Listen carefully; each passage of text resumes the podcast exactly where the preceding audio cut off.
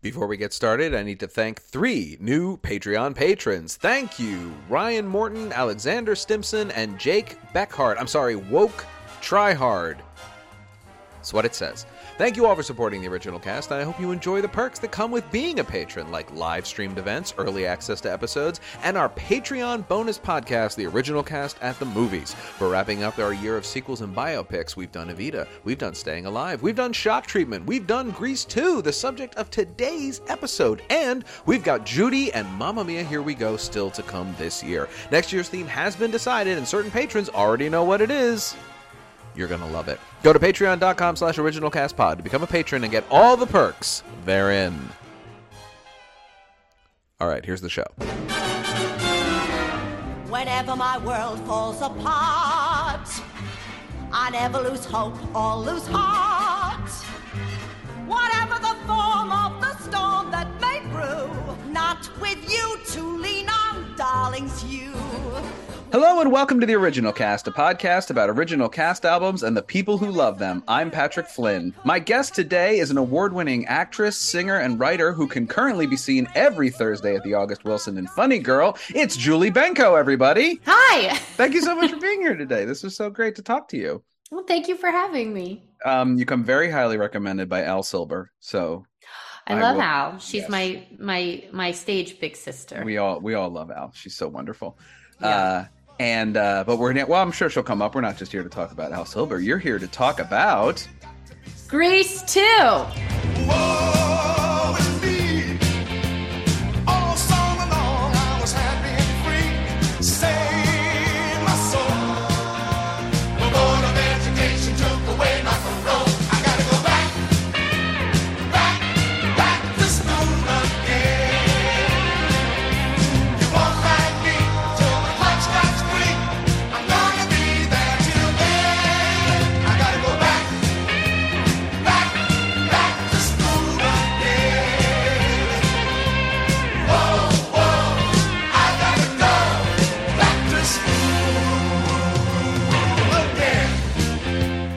Grease Two. We haven't even done Grease One on this podcast. We're here to Oh. do Grease Two. Well, look, we could talk about Grease one too. Uh, Grease one also. Also, Sorry. hilariously, it is actually scheduled for later in the feed. So keep your eyes open, folks, for Grease Oh, 1. wow. We will get there.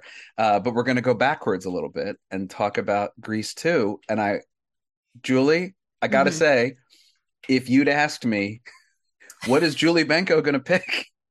I don't pick 15 cast albums. I don't know that Grease 2 would have even crossed my mind. yeah, I you know it crosses very few people's minds. How did Grease 2 come into your life?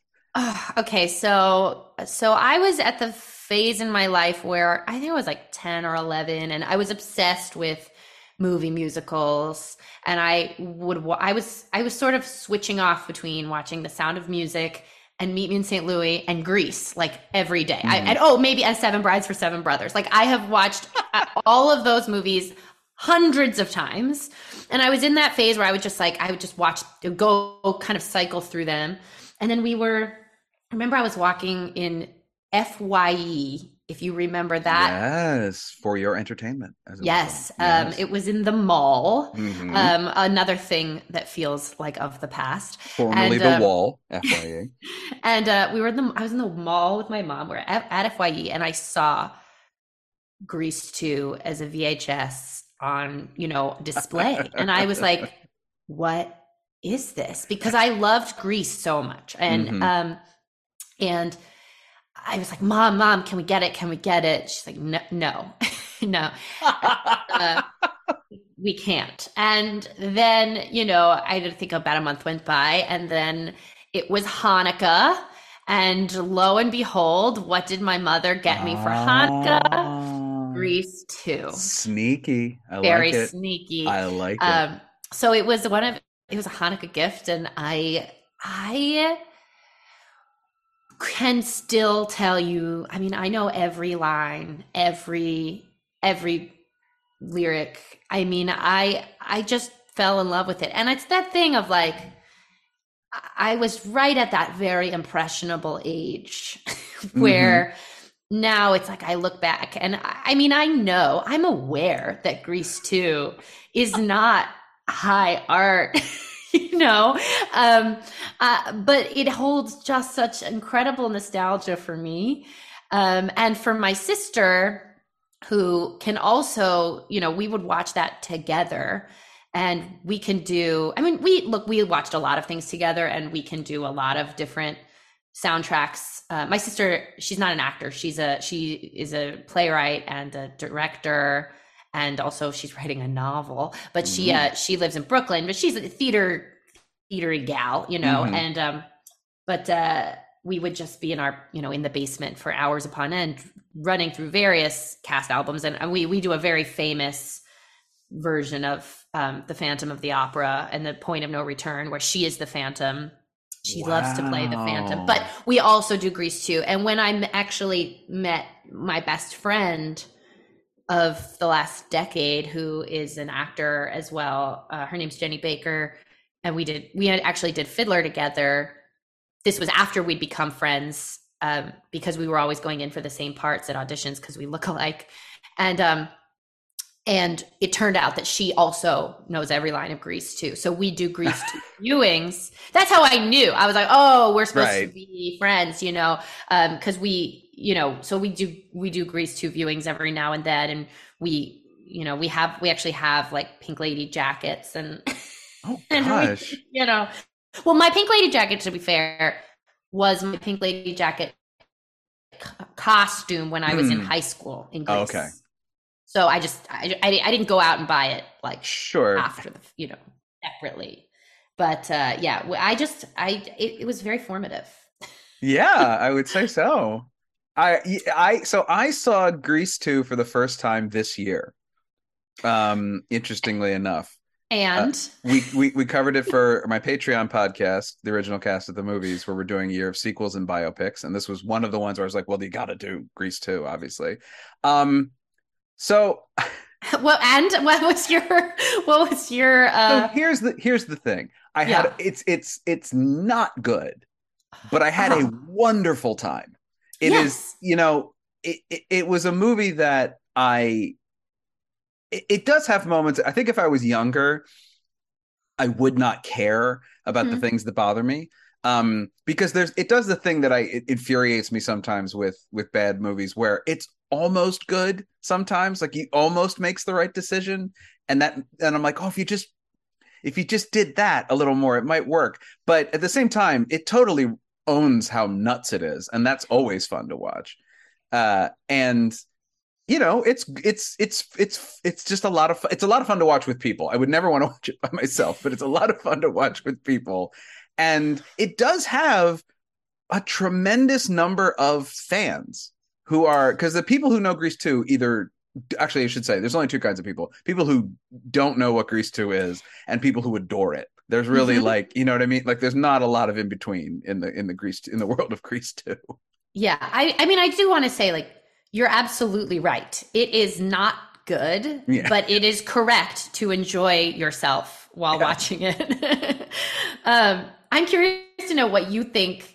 What you think could have been changed to make it better? Like, what or what bothered you? Well, so what's interesting is is so it starts it's a really interesting idea if you're going to do a sequel to Grease. I mean, the first question is why, but then the second question is like we're going to skip that. Okay, fine, never mind. We're not going to wonder why. We're just going to do it.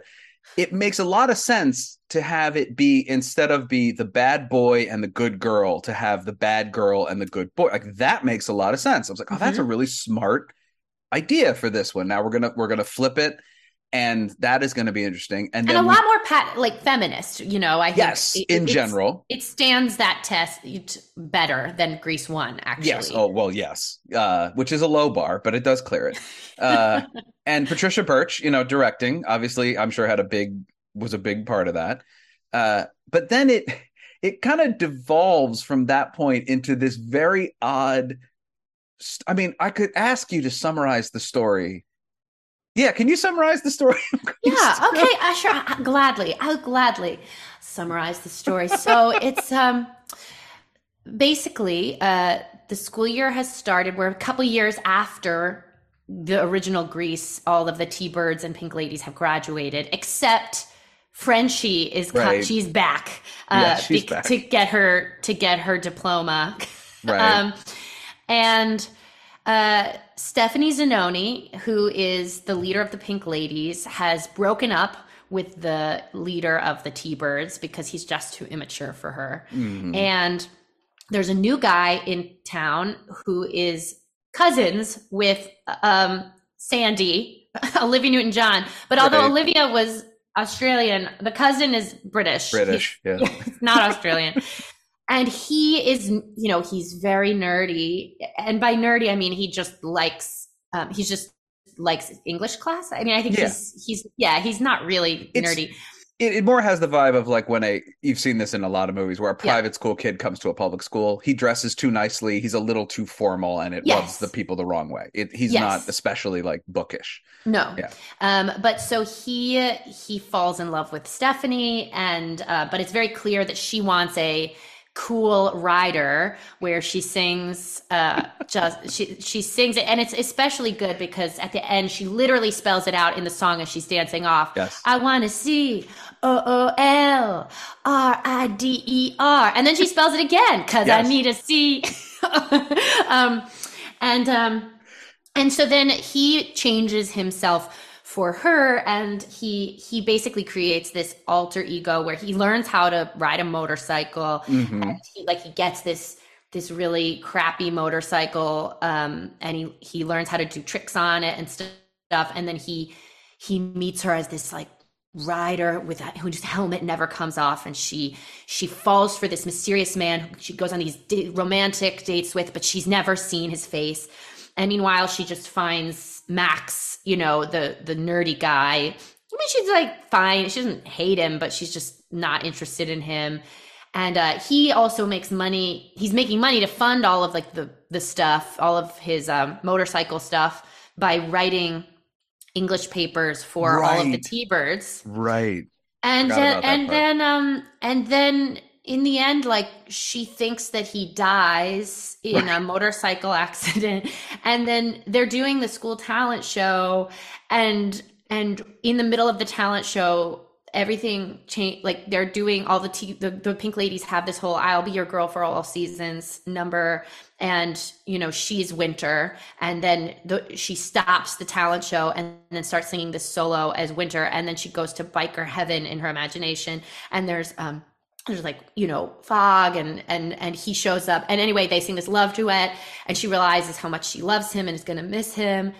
But then she finds out you know at the luau the the, the graduation luau that um that actually it's maxwell um you know and and now she she gets two for the price of one. She Right. gets the the smart guy but also the sexy cool rider that, of her dreams and so they end up together and meanwhile we we we we enjoy all the escapades of all of the other pink ladies and t-birds including lorna lorna luft um, yes. uh judy garland's daughter Yes. who is uh she's in love with she's kind of dating uh um, stephanie's ex-boyfriend the leader of the t-bird and uh yeah there are all these other you know you just follow every what everyone else is trying to do you know um and and it's it's just a blast I really, while you were describing it, because it was absolutely right. Everything you said was true. Uh, I was thinking in my head of a person who had never seen grease 2 and sort of the, when you're like, well, they do this and then they go to the luau and then you're like, yeah, that's like absolutely what happens in this movie. There's no no question about it. That is literally what happens. But it doesn't make any more sense when you're watching it than when you just described it. Like because these things like kind of come out of nowhere. It's like, and we're going to the luau. I'm like, oh, okay, great. We're, we're going to the luau. Waka guess. hula luau the Right. luau the luau The the Rock- luau it really is one of those movies that lives moment to moment. It's an and then movie where it's like yeah we have this scene and then we have this scene and then there's very little cause and effect between like relationships and characters. Because like i say they set it up really interestingly where michelle pfeiffer as stephanie breaks up with her boyfriend because he's not mature and then this mature guy shows up and you sort of think oh okay like that's the natural progression. But she hates max sort of from the jump Yeah, she thinks he's so lame. Yes, like right away. It's kind of, I mean, it's like kind of the plot of Twelfth Night in reverse, a little bit. A little It- bit, yeah. you know, except that I would think in Twelfth Night, right? Like Orsino, sometimes in smart stage productions, they add some moments where Orsino is kind of attracted to Viola Right. as right. Yes, to um, give you that pre- the setup sort of that, that Right. this is where this is eventually going to go. Right, right. Yeah. Um, yeah, yeah. I mean, uh, I think one of my favorite. I mean, it's hard to pick a favorite number in this in in this show in this movie, but I mean, there's reproduction, which is when they're in health class, learning about the birds and the bees. From Tab Hunter. Now you see just how the stamen gets its lusty dust onto the stigma. And why this frenzied chlorophyllous orgy starchy spring is no enigma. We call this quest for satisfaction of what class? A photoperiodic reaction. Oh, that's good.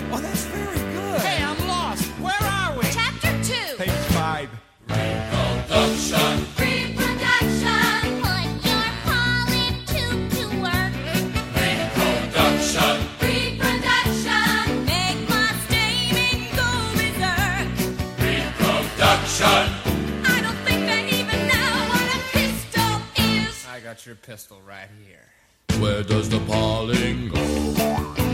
and then there's um when they're at the bowling alley, we're gonna I'm gonna Oh yeah, score, score tonight. tonight. Yeah.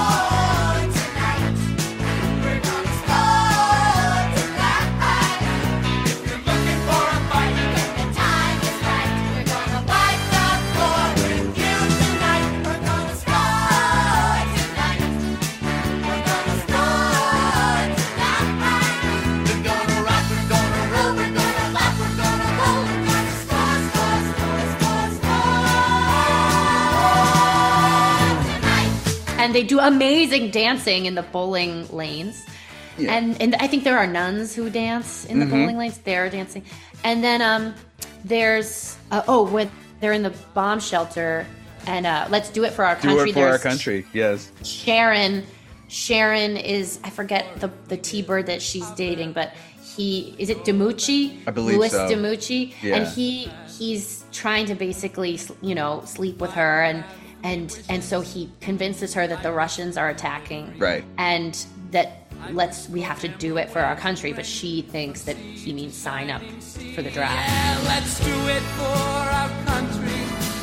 The red, white, and the blue. It's Uncle Sam who's asking, so your mother will approve. Tomorrow I'll be fighting, and I'll win this war for you. Let's do it for us to. and then and then there's you know the talent show which is just is just um you know into into biker heaven which i love too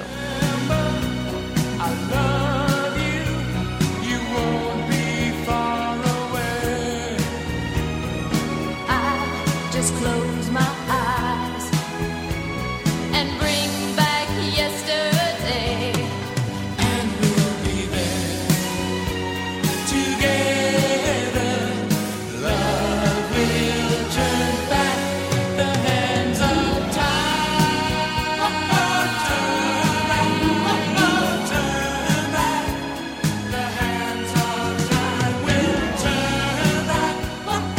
That was the moment where I was sitting listening to you talk about being like, gosh, I wish I had never seen this movie because this sounds bananas, but it's absolutely what happened. Like it just sort of occurs. She has this, you know, dream ballet on the stage in the middle of this thing yeah and I- ascends for a minute. i love it because it's the kind of 80s movie where which i which is so one, one of the thing that i think we all love about the 80s which is that there was no apology for being totally uh extra Mm-hmm. That is just, it just is what it is and doesn't ask for your permission. Yeah, it's just like we're gonna do something really in like just so off the charts, and um, and we're gonna celebrate it. Like that's so. It's like total eclipse of the heart. Like you know, well, see now I'd agree with you. It does have I mean it has it it wants to have big Jim Steinman energy, but one thing I was struck by listening to the soundtrack, which I had never done, I'd only watched the movie for the for the other mm-hmm. show. I had never actually sat down and listened to the soundtrack. Is how kind of flat the songs sound without the visuals behind them. Because it is a bonkers visual movie. And like you say the dancing is I mean, patricia birch is a great choreographer and she's very good at filming choreography which is not the same skill set. But that opening number back to school again is very very well shot especially for a large dance number. Um, but the music is kind of mixed in this weird way where the vocals sit right in the middle with the instruments, which I don't know if they were going for kind of like a 50s Phil Spector sort of wall of sound vibe, but it's not great for a musical when you really are supposed to be listening to the lyrics and like really the characters are theoretically expressing themselves in the lyrics. I found the songs kind of hard to listen to, or it's hard to understand, I should say. I I never thought of it that way, but that makes a lot of sense. Yeah. I I I think you know no, it certainly wasn't written for storytelling, um, let alone storytelling on stage where you know you have a cast. A, normally, a Broadway cast album, you know, things for theater are written to be all in a wide shot. So you know you have to be able to tell the story with text, and I think when it's written when it's written for for movie to begin with, right? And then it's written for a movie that honestly isn't very good. it's like uh, When did you yeah. realize it wasn't very good? um I probably probably knew in high school. I think I think Mhm. I think I probably knew in high school. Um but you know, who's to say what's good? well that's the thing i mean I, I would say that from a you know if you want to talk about story beats you want to talk about plot like all those things Mhm. is you know is it a good movie? Objectively i think we have to say no but you could have a lot worse time like watching a motion picture and i think one of the big problems i end up having with it is that it when it goes nuts i love it. You know what i mean? Like i say motorcycle dream ballet into in, or into biker heaven reproduction. Like Mhm. those are the moments where i'm totally with the movie and i feel like the movie is it's at its most comfortable. But there's some other moments where it's kind of almost trying to have it both ways with like i mean the love duet is just like one of those very boring sections of a you know romantic comedy kind of thing. It's a little too earnest. I want it to be sillier. When it's really silly is when it's at its absolute best. You know it's Yeah. the absurdity of it. Like the worst song is probably charade yeah. right when he's when when matthew's like singing to himself in the lunchroom that he's just so it's so hard for him to maintain the charade. It's, it's probably the worst it's barely a metaphor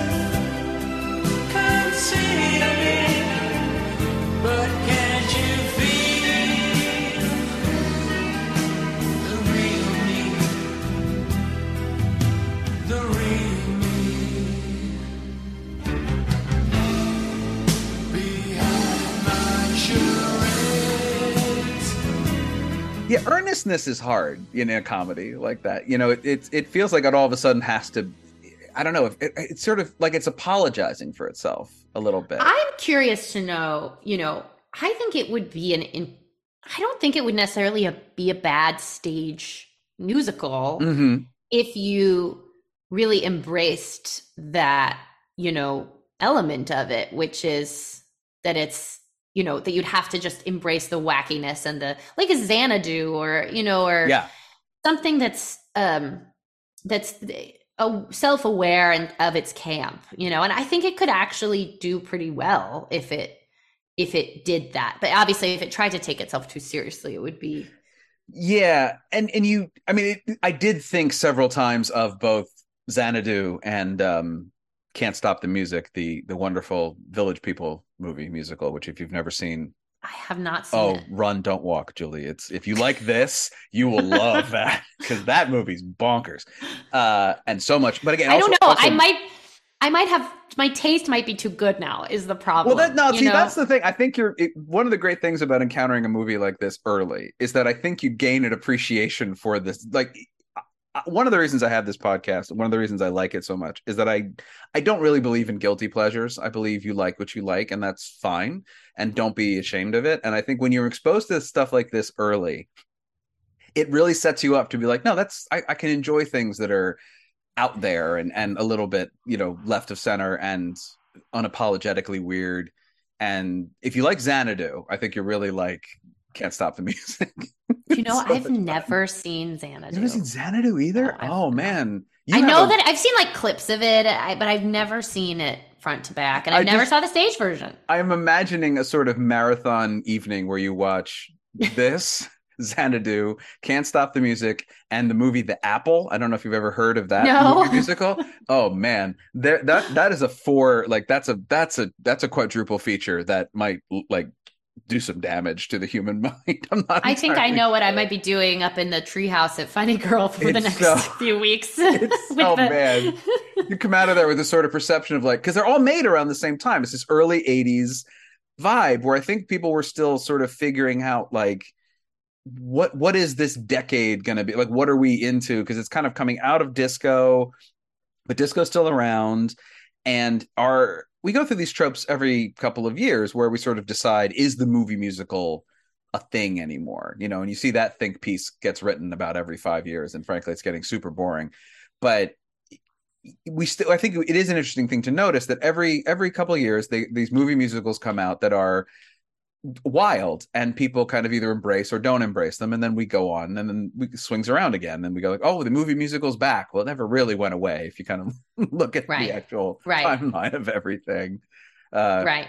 and we're sort of in the post cats world right now obviously where you know the movie Right. musical's Well, taking a hit but yeah. Well, but then we also had In the Heights and and we had uh uh uh Tick Tick Boom and Yes. we had uh West Side Story. So we had a few we had a Mhm. few pretty good ones in the last year. Yeah. Um and then there was Cats. Um right you know um and i'm i'm all for let's you know let's make the movie musical a thing again but you know i also think it's so hard because it's it has to be its own medium it can't Mhm. be it can't be let's adapt the stage show Yeah. you know which i thought tick tick boom did so well and in the heights Mhm. I thought, you know, like they they understood the assignment, which was Yes. like it has to we have to um it has to sort of move into a music video territory Mhm. at times. you got to tear it apart and put it back together again and Yeah, it has to be visually, you know, it's a movie, it's a picture. yeah It's a it's a moving picture. and there's very few movie successful movie musicals that were straight adaptations of the stage production. I mean, I'm sure you're acutely aware of all the differences in the Funny Girl movie and the stage show. You know, I've only seen the Funny Girl movie one time, and it was bef- it was before my callback. So I I don't even I didn't even know the show very well. So now I'd be interested to go, and Mhm. now that I just know it really well. Um, I mean, I do sort of know just from people talking about this or that. Sure. Um, but I, I actually don't know all the differences. I mean, I talk about it all the time, but one of the funny, like, one of the the places I think that movie musicals get into a lot of trouble is that, as you are acutely aware, there are songs in musicals that exist to give actors breaks, you know, and to give other characters a chance to perform. So, like in Funny Girl, the example I, I usually cite is um, "Who Taught Her Everything."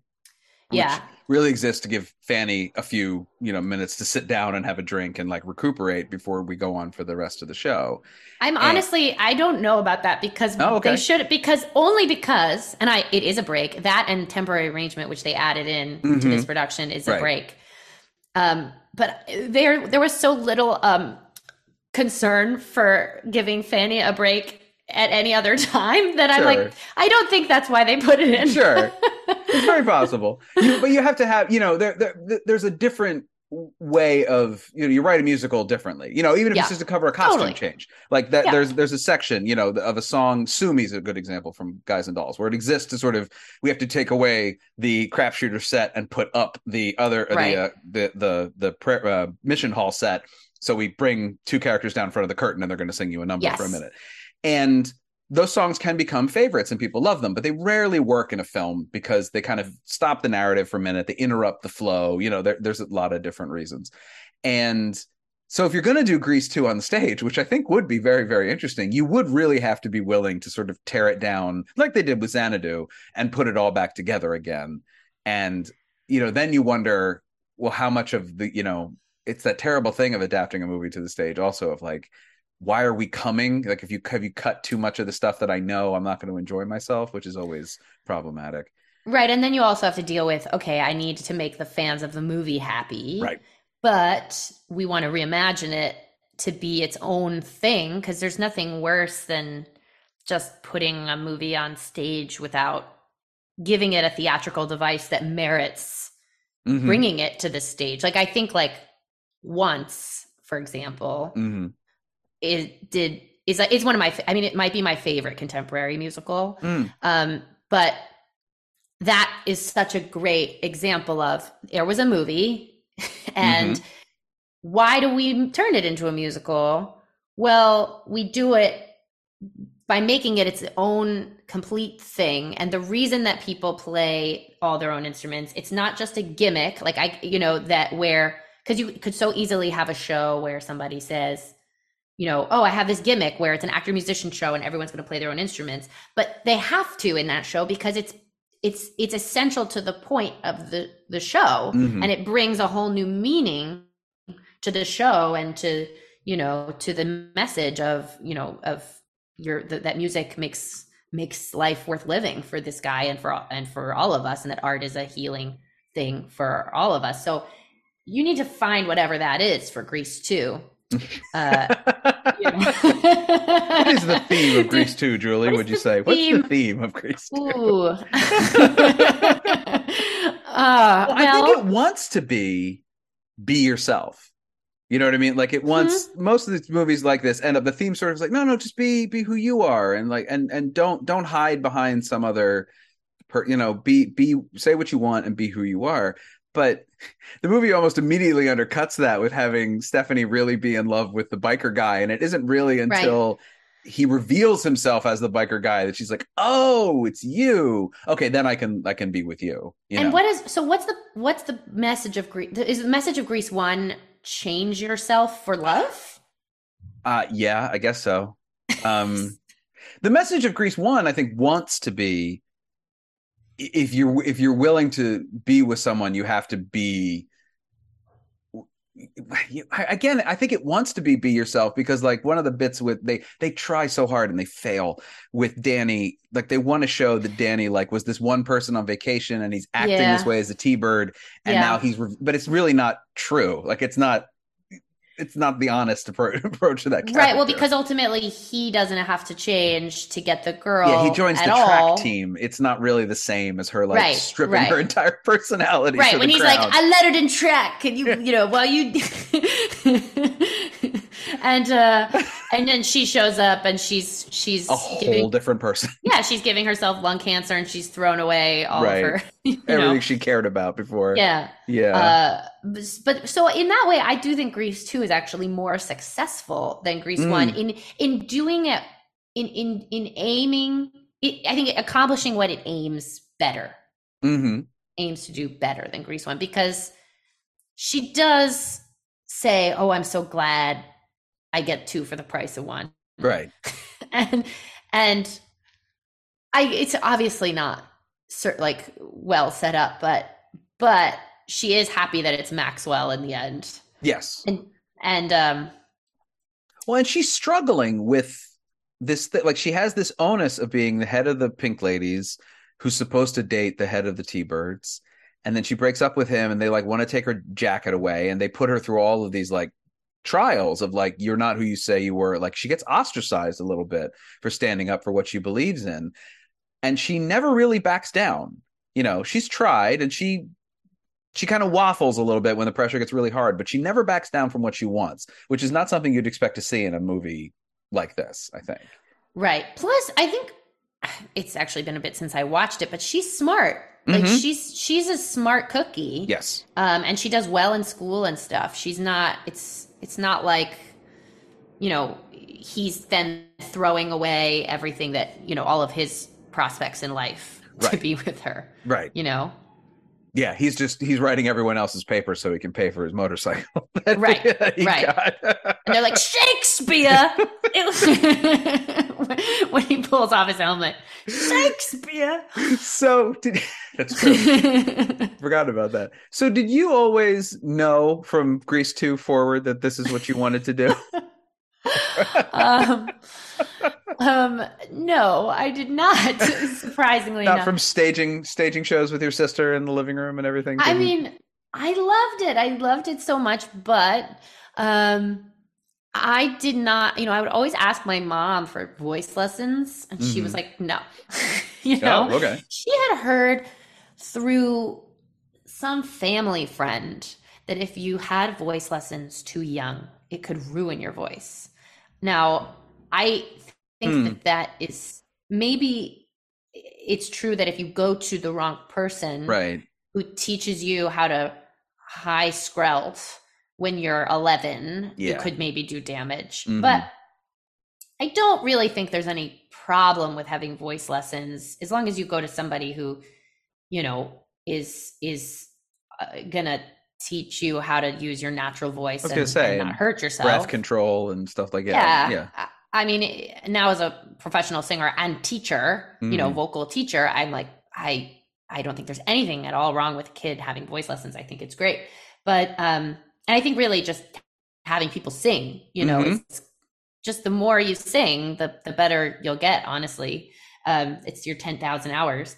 But um she was and then I had my bat mitzvah and I was studying with the cantor, you know, to prepare. And he was like, said to my mom, "You should get her voice lessons. She actually has some talent." And so she was said, "Really? Okay." So I started taking voice lessons, Hmm. and then I did this local JCC production of Fiddler on the Roof when I was a freshman in high school, and um, that was really what changed it all for me. I uh the I auditioned and then my my dad who had driven me to the audition like they saw him the director saw him and was like sir pa- like we're desperate for papas. Can you be in the sh- can you be in the show? And he's like I don't do this. And they were like please you can sing happy birthday. And then it ended up that the my whole family was in that show. My sister was Bielke I was Hodel. My dad was Reb Mordcha the innkeeper. And my mom was like I'm not sitting at home Right. you know, while you're all in rehearsals. So she was in the ensemble and she sold bagels. And um, there you go. the director of that show sat me down at the end of that show and said, you know, I think that you have talent, you know, you have talent and this is, if this is something you want to do, you could do it. And um, I had not considered, you know, acting or singing as a career uh, until then because nobody in my family was particularly artsy hmm um, I just didn't consider it uh, as a career. And um, so I started studying with her. Toby Silver was her name, is her name. She's she's with us. Um, and um, I so, took acting lessons with her, and she had a summer youth program, and I would go there. And then I was her a camp counselor there, and then you know I so I worked for her, and she helped prep me for uh, college auditions. And I, but at the time, I said, you know, I only want to go to maybe one of these three programs for musical theater and if i don't get in there then uh, i'm not good enough and i shouldn't pursue it. I mean i was which i i now look back on that and i think that was the dumbest Right. way to frame it. And then when i tell when i talk to people who are applying to school i'm i, I tell them the opposite. Because it's it's these programs are there are so many reasons why you might not get in and hmm and and there's so many routes to becoming an actor and having a successful career as an actor and school is one way. Hmm um but there are so many ways to to train and to some people just start working you know? Right. but um so and learn on the job. So i don't really I don't subscribe to that idea at all. But when I was 18, and I, I think I had a very black and white sort of way of thinking about things, and um, so I was I, I had this idea. Oh, if I don't get in, then I'm gonna go and just study something academic because I was a pretty good student, and I probably would have become like a doctor. Is which kills my mother, you know, just kills my mother um, but I remember doing AP Bio and and um, we went. They they took us to open heart surgery, and I was Oh so. Um, I mean, it was we weren't in the room. Like you go to, Right.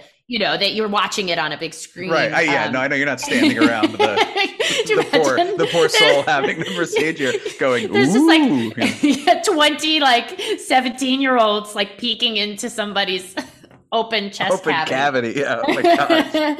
um, but uh, we're, I was amazed by the open heart surgery, and uh, I just was, I just was like, I just couldn't believe it, and I, I loved AP Bio. So I, my, what I always say is, oh, I would have been, I would have been an OBGYN or something, and hmm brought life into the world. Um, but the acting bug got me 1st Mhm. and I did get into these programs, and you know, and I did start working.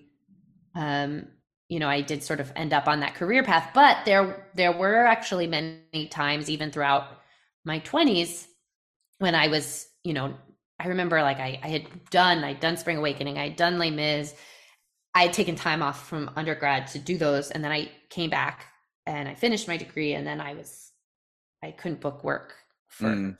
you know, year like a year and a half. I didn't book anything, and I was, um, and then it's just so hard. You're just just constantly, you know, in that. It's just so hard. The constant no's, the you just you're waiting for auditions, and it just they don't come along very often, and you know, Mhm. it's so hard. And so there have been so many times throughout my 20s, even that I would would go, well, you know, maybe I'll go get my post back Right. and then I'll apply to med school. And I, I really entertained that as a possibility until my late twenties. Mm. So um, yeah, I felt like I had to keep coming back and choosing acting and over and over. Well, which is the the trick, it seems to me. The more I talk to people who have the similar experience to mine, that like one of the biggest tricks is just not quitting. That if you hang Yeah. around long enough, it it becomes you eventually. You know, like that's if you're if you are good and you you have the drive and you have a realistic sort of expectation of yourself, and you just don't quit, it'll it'll work out. It seems to be a pretty common theme among all working actors that I know in any event. Yeah, I think I think so. A lot of it is just keeping at it. Um, but So- you know, sometimes you just have to be so patient. You know. Well, I think uh, most of the time you have to. Yeah. I, I wonder how hard it is to, and how much you would would tell your students to, because it's so hard to to. There's this false dichotomy I think we have. So speaking of black and white views of things, in especially in in in, in America, but but I think it exists in a lot of places that you're supposed to go until you make it, and then once you make it, you're fine. You know what I mean? Like you coast. It's all it's all good from there. And it simply isn't the case where you oh, like I, i've never met anybody on any level of this business who doesn't feel like it could all be taken away from them in a heartbeat and isn't constantly hustling. And that's a hard you know we all were brought up to believe in you know the happily ever after sort of like you know you made it and now you're there and it's all gravy from here on out. And it's just not true. It's just simply not a thing Yep, it would be so nice. you could just, I mean, maybe if you're like Hugh Jackman or I don't know, I even- maybe. I heard uh I didn't speak to him personally, but I heard Tom Hanks express this opinion that he believes that like he oh wow! thinks I was literally going to say Hugh Jackman or Tom Hanks. Yeah, that was going to be my next one. I don't know if he still feels this way. He might be old enough now where he's like, I'll be fine. Like if it all goes away, I, I'll I can retire and it'll be okay. But he it was like ten years ago. I heard him on a podcast talk about how he still thinks it could all disappear, and I thought, well, if Tom Hanks isn't secure, nobody is. Like literally, it has to be. It, it just has to be constant, and it was very freeing for me in that moment to be like, oh, people just feel this way all the time. Great, okay. Like I can, I can, I can hate that feeling, but at least I know Mhm. I'm not alone in that sort of in that sort of sentiment.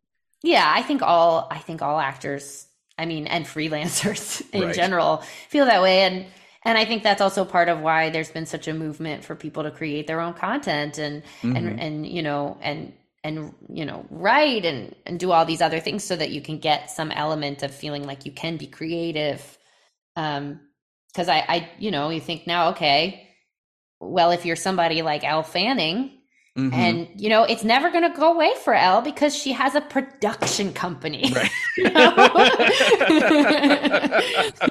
she's literally going to just produce content with great roles and Mhm. and some of them will be for her and some of them won't be but Right.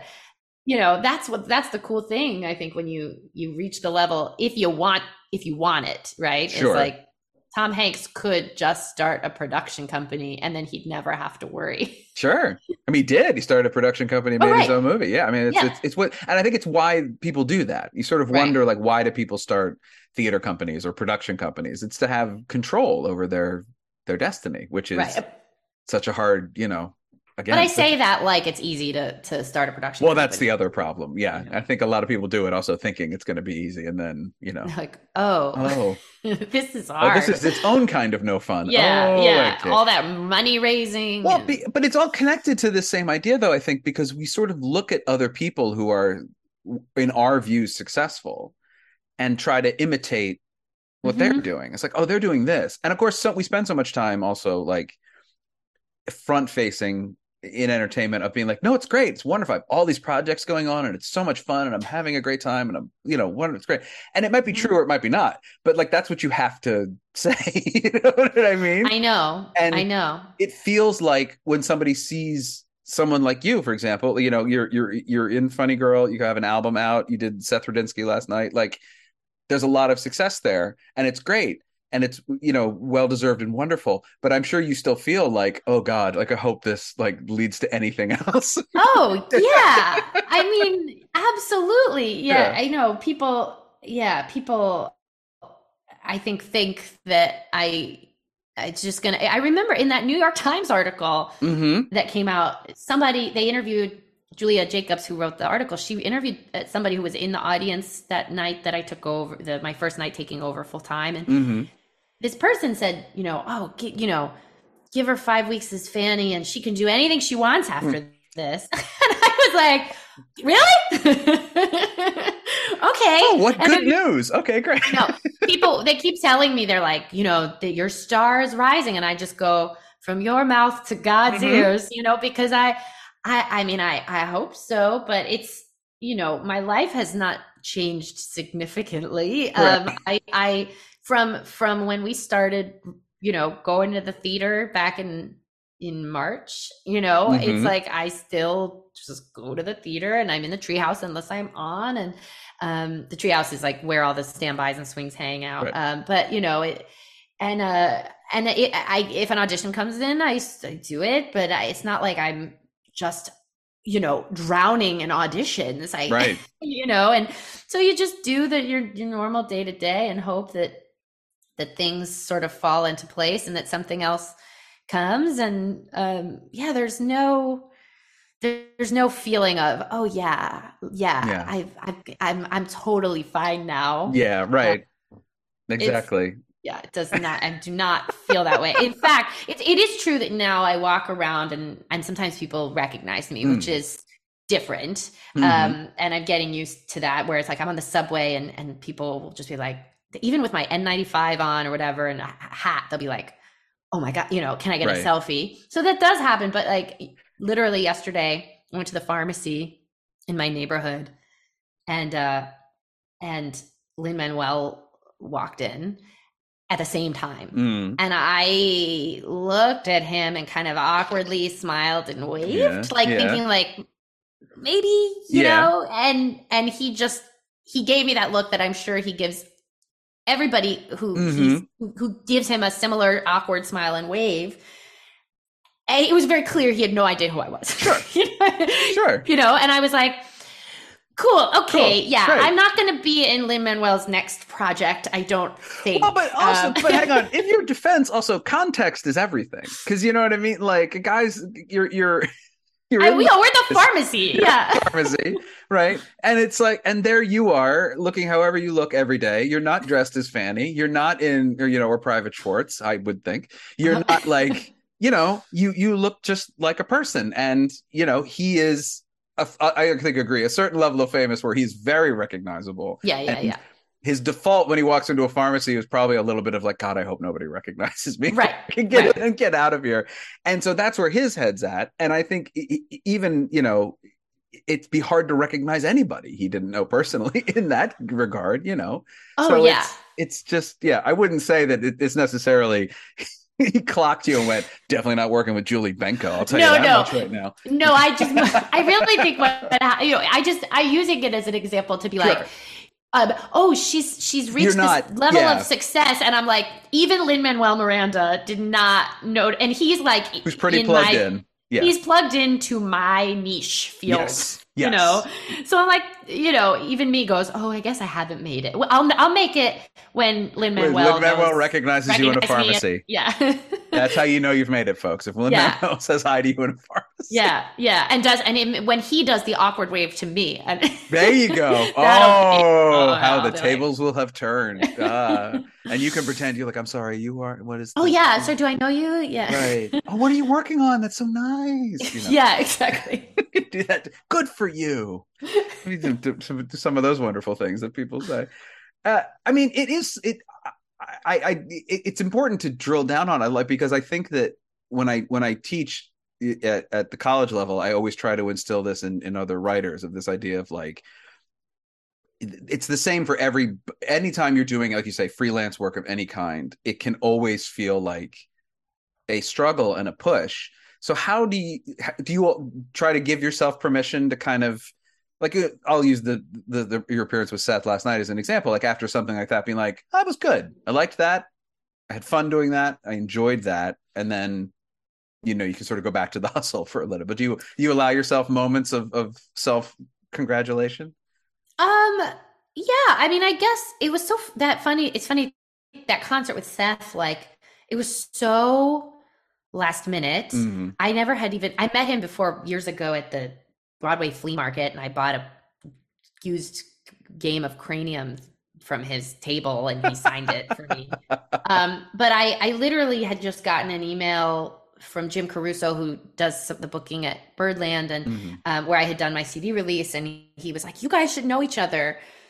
And Seth wrote back and was like, "Great to meet you. You know, we'll find some time to do something." And then a few minutes later, he wrote back and said, "Actually, I I'm going to be in town when I didn't think I was going to. So why don't we do a concert? You know, in a, it was like in a few days. You know, a week away maybe." Mhm. And so I said, "Okay." And then it it's just it was live stream, just us in his Mhm. little basement. It felt so casual Mhm. that it didn't even feel like this big moment at all. Mm. It just felt like, oh, I'm like singing tunes with a new friend. you know, it just didn't feel even like because it didn't have that element of the live audience. Sure Um, but I guess I would say, I don't know, this whole uh, each thing that's happened to me on this wild adventure Yeah. of 2022 yeah every time something has happened, it has f- felt like it's happened to someone else. Mhm. Um, and and it it it really, I would read about it in the news and be like, wait, what? You know that Mhm. um, that's happening to. It didn't feel like because my experience of what was happening to me was different than what I was reading about sometimes, and Right. I tried to ignore it. But also just uh I think yeah, the first weekend that I went on for Fanny and there was such a tremendous response on social media and and stuff.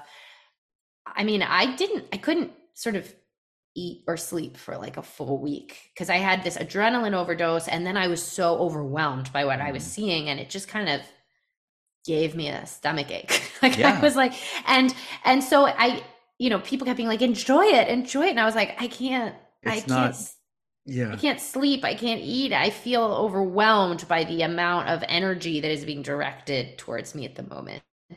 Um, and then as each thing that came, I think I was always just trying to focus so much on trying to get not get through it, but but but take care of myself while I did the task at hand. And I think Sure. that yeah, I think I just it's not really been moments of stepping back and going wow, like pat myself on the back. It's more that I just go like I get laser focused on okay, what is the task at hand? Mhm. and I want to I want I need to make it happen so that that feels like I am prepared for whatever that event is. And then yeah, I got home from the concert and I was like I said to Jason, I was like I had a really good time. I mean, that was so much fun. Uh it didn't feel like a big sort of pat, pat on the back moment. It just Sure. felt like I had a good time and um and then but you know li- next week we have our concert at 54 below for our album Mhm. you know and then we've got another one of them in december and, and i'm doing other things so I, i'm really just trying to focus on it's always like what okay what do i have to do for the next thing uh to make sure that's just Yeah. i'm just prepared and you know and anytime i was playing fanny for longer than a couple shows at a time it was just like okay how do i focus on eating Mhm. food that won't give me phlegm and Right. you know when i'm singing and um and then you know maybe at the end of the week when i knew the next day i didn't have to sing i would sort of like wow that was Mhm. that was an enormous output of energy and i had a great time and now let's go eat pizza you know Right. um and i would but it would even then it would be just sort of a quiet appreciation because you're just having to focus so much on vocal rest and and really like I, Yeah. I just you know a friend of mine my friend jenny who i mentioned who was in Fiddler with me she was like can i throw you a closing night party for the end of your run which was sort of a weird misnomer because i still do it every thursday night Right. but um i was like yeah as long as there's like five people there and Mhm. there's no music playing and we're and we're outside Mhm. and you know Yeah. and and that, because i don't want to talk over crowds and i don't want to talk over music and i don't know it's like the as long as i need to sing Mhm. i have to be so careful all the time so all of my all of my moments to pause are kind of quiet there, there's a real i mean what you're saying sort of echoes a lot of the very healthy and, and good conversations we're mostly good and healthy conversations we're having about work life balance i feel like in in the theater. Um that where you do have to like physically take care of yourself and these moments we dream of you know, like as as kids of you know getting the show and then going on and doing the show and then being fam- you know famous even if it's just for a brief period of time and people telling you to enjoy it i think they don't realize in the moment how how out of body and kind of weird and scary fun but also weird it can be. I, I you you sounded a lot like um george harrison just now actually uh, I was reminding of when he was young I, i've seen I'm Really? a huge beatles fan yes exactly the, I just the I want voice I and was everything, sounded but- like Joe. Oh, the- I yeah. cannot do Get Liverpool. you a little Oh, I, can't, I can't do it. I there's a there's an I- I've I'm a huge Beatles fan. I've seen a lot of Beatles interviews and things from and he he talks about We do like the fans and enjoy reading the publicity about us, but from time to time you don't realise that it's actually about yourself. You see your pictures and read articles about you know, George Harrison, Ringo Starr, Paul and John, uh, but you don't actually think, oh, that's me that I am in the paper.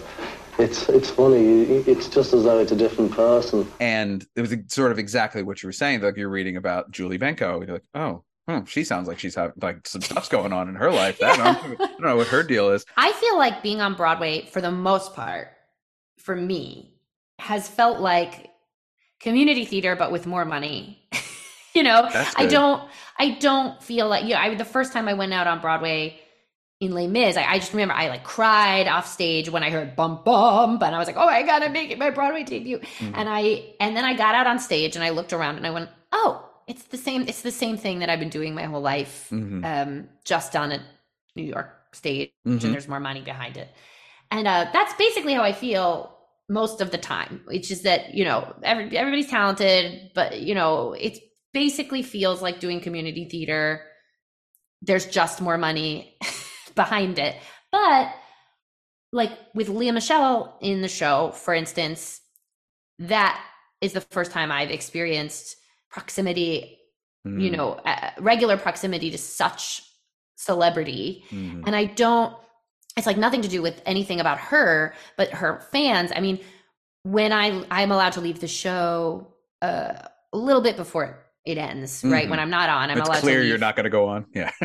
It's it is really like almost. I mean, it's like there's ten minutes left to go. Like Right. I, I do have to stay pretty much the whole I'm show, sure you but- do. Yeah. Um, but you know, normally when I would leave early, like it was, just, you know, okay, bye, walk out the stage door, nobody's Mhm. there.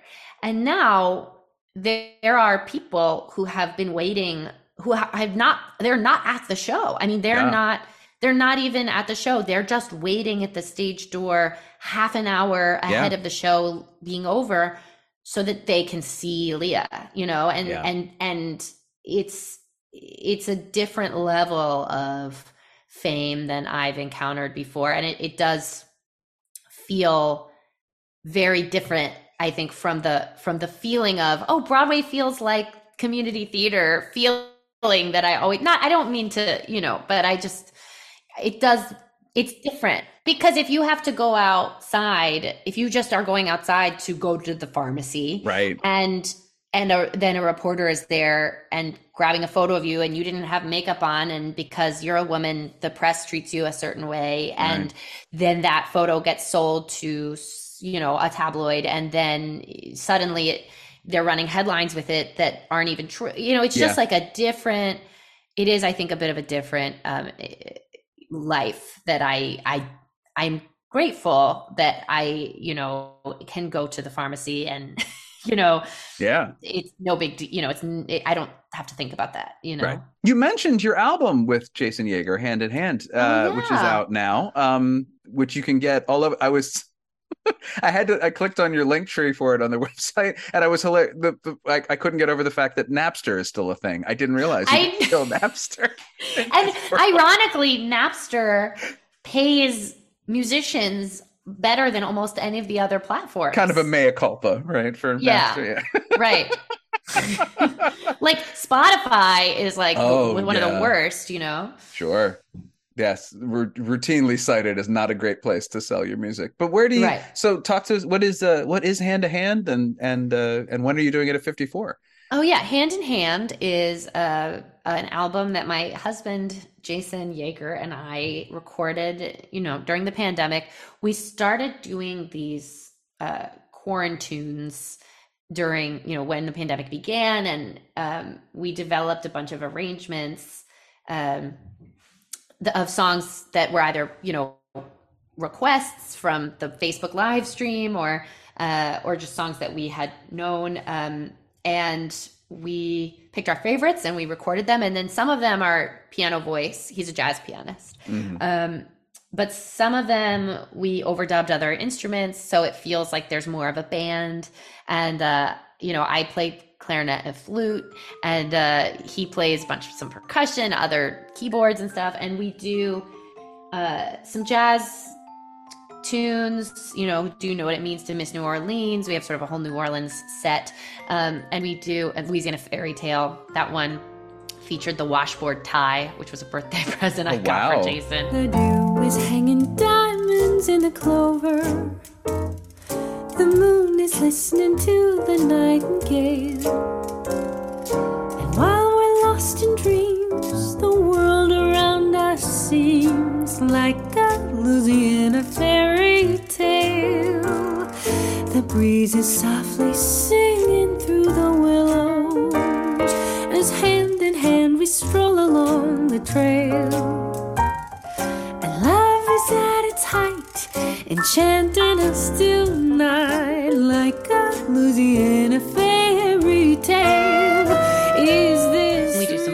Songs, like we do a song from Hadestown, and we do um, "If I Were a Bell" from Guys and Dolls, and um, movie musicals. Mercedes Benz by, by Janis uh, Joplin, and yeah. um, we do a couple songs that Jason wrote. One is called Mm. Sweet Pea, which is a dedication to Billy Strayhorn, who was Duke Ellington's right hand man and actually wrote, you know, You Must Take the A Train, Mm. um, which a lot of people think Duke wrote. Right. Um, and um, he also wrote "Just Begun," which was written for me to walk down the aisle at our wedding Oh. um, which I know is so cute. And uh, and uh, so we put out this album. Came out in August, and it's been it's been so lovely. It's been so well received. We put it out on Club Forty Four Records, which uh, for those who don't know is named for Birdland, which Mhm. was on Forty Fourth Street, and uh, uh, and uh, we did our CD release, CD release at Birdland, but now um, we're doing 54 Below uh, November 7th, which might be, I don't know when this is airing, Mhm. but we're also doing it on December 4th, which is a Sunday night um, at 4, or sorry, sorry, December 4th at 7 p.m., which is a Sunday evening. Because this current, this next show is at 9:30 p.m. on a Monday, so a lot of people are like, "Oh, I am. right. Very I- pandemic after the pandemic everyone's like i go to bed early you know? Yeah. um so um yeah we're we're doing those and then we'll be doing some other concerts you know um, we're starting to plan into 2023 a bunch of tour dates so just keep checking back. I know we're going to san francisco in april and um, we're going to be setting up some other concerts in the next year and uh, hopefully recording an, another album next year Oh. i got some ideas i got you know Oh, percolating.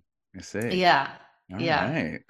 Very, very cool. Uh before before we go, I have to ask, uh I'm gonna make you pick, Julie, what is your Mhm. favorite song in Grease 2? oh. oh boy this is really hard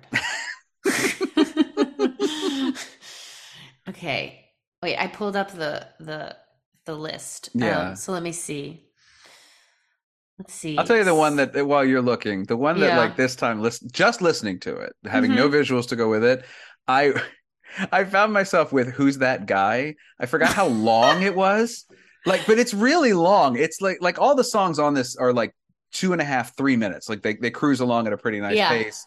The opening's closer to four, but that's an opening number. But like, who's that guy is over five minutes long. And I really somewhere around the fourth minute was just like, does this song need to be five minutes long? Because all you're saying over and over again is who's that guy. Oh, oh, oh.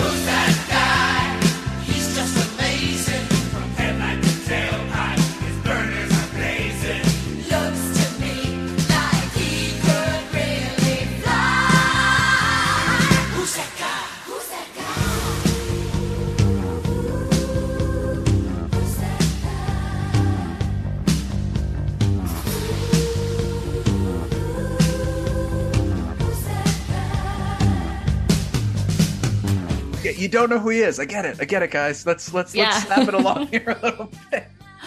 that one yeah I, who's that guy is not i can definitely tell you that one's not my favorite I didn't think so. That's why. Yeah. it's i'm trying to decide i'm trying to think like is it cool rider is it do it for our country is it girl for all seasons is it reproduction reproduction is so Reproduction fun. certainly the yeah is the is a lot of fun and a fun moment in the movie too. it really yeah but you know what i'm gonna pick cool rider sure. um because i think it's maybe i think it's it's maybe the most iconic and and i just i just have dreams that like one day i'll get to don some tight black pants and climb up a ladder Mhm. and and spell out i want to see o o l r i d e r not a thing you commonly spell. I mean, cool, No. fine, but rider isn't something that people spell. It just goes. It, she's so smart. Like she can spell is, she and can spell. everything. Look at her. She can walk and chew gum and spell. Look at that. Yep. She's the complete package. She has everything. Uh, Julie, thank you so much for for talking to me. Where can people find you on the internet? uh, they can find me at uh, at uh, Instagram and TikTok and Twitter for now. Sure. I think We'll that I think that goes without saying. I think Um, everybody's Twitter for now. Yeah. Yeah, everyone's like hmm, taking it day by day, but Yeah. um, at Juju Julie B, um, and then uh, that's J U J U J U, and then you keep going. It, but Mhm. don't go to Jujubee, who is a, a really famous drag queen. Um, Oh. Or do if Uh, that's what you're looking for. or not do, or Julie, do, but that- that's not gonna my find stuff. Julie, right? And then uh juliebenko.com has, you know, all the all the links for the touring and the what's coming up next and all of those things. Um so yeah, you can find all my stuff there. TikTok probably is the most fun of all Well, of my good. platforms. Um I really like TikTok. All right, good. That's really good. And every Thursday at the August Wilson, you go on and you can Thursday. find Julie and and her mother. Uh, I've heard. And my mom is she's there every Thursday. She's yeah, she's yeah, a, she's, she's becoming Twitter famous a little bit. Your mother, which is great. After that little story blew up about her. I know. That was so cute. Yeah. It was it was so on brand for my mom because if if if I didn't if they didn't name her in Mhm. that in that uh, thread, I would have known exactly who they were talking about because it was like this stylish woman who was lost Right. asking to find funny girl on a Thursday, and I was like, Well, "That's, that's- my mother." Because it's like she she's always she spent so much time in New York City, sh and and yet she cannot find if you if she's on Seventh Avenue hmm and she couldn't she's just can't figure out even with she's always texting me from Seventh Avenue. Where how do I get to Broadway? And I'm like, look at your phone, mom. Right. Just pull it up. And she's like. I don't. Can you just tell me? Do I turn left or right? I'm like, I don't, don't know, know what way you- you're facing, mom. Like, I don't know. and so, but she's always dressed so fabulously, and she is always there on Thursday. Great. So, yeah. Hey, you know, it's good to be supportive. I think. I actually have to it's say, my mom was trying to, to reach that person who wrote that lovely Mm. thread. She was so moved. She that Oh. that this person had just written such a lovely thread about her, and she, but she that you know they had their their um privacy settings were such that you can't DM them. Oh, if- if okay. you're not right. So Sure. so um she was like, how do I write to them? And I just want to thank them so much, and I want to invite them to come to the show with me on a Thursday. so I said, I'll I'll try and We'll figure it out. Yeah. yeah, we can yeah. figure that out. Yeah. Oh, that's so nice. That's such a great. Uh, it's just so nice and so wonderful uh, that your mom's so supportive and and so much like everyone else's mom that she's lost on Seventh Avenue. yeah.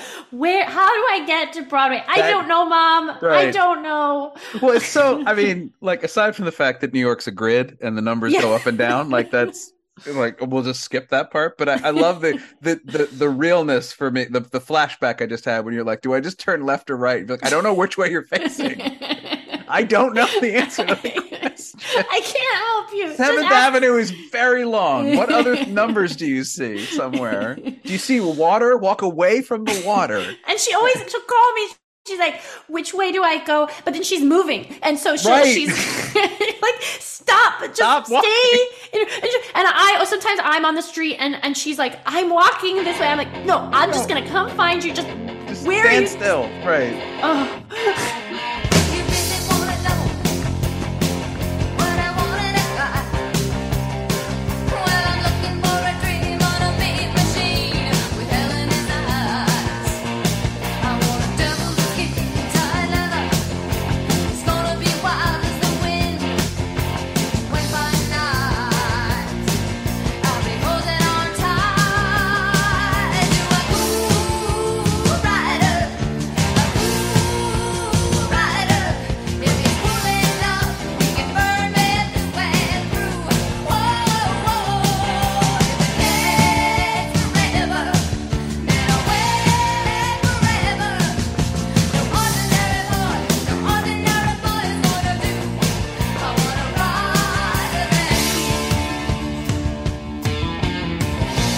The original cast is produced and edited by me, Patrick Flynn. Please rate and review us on your podcatcher of choice. It's the easiest way to help the podcast grow. Go to bit.ly slash originalcast store for t-shirts, tote bags, magnets, and more.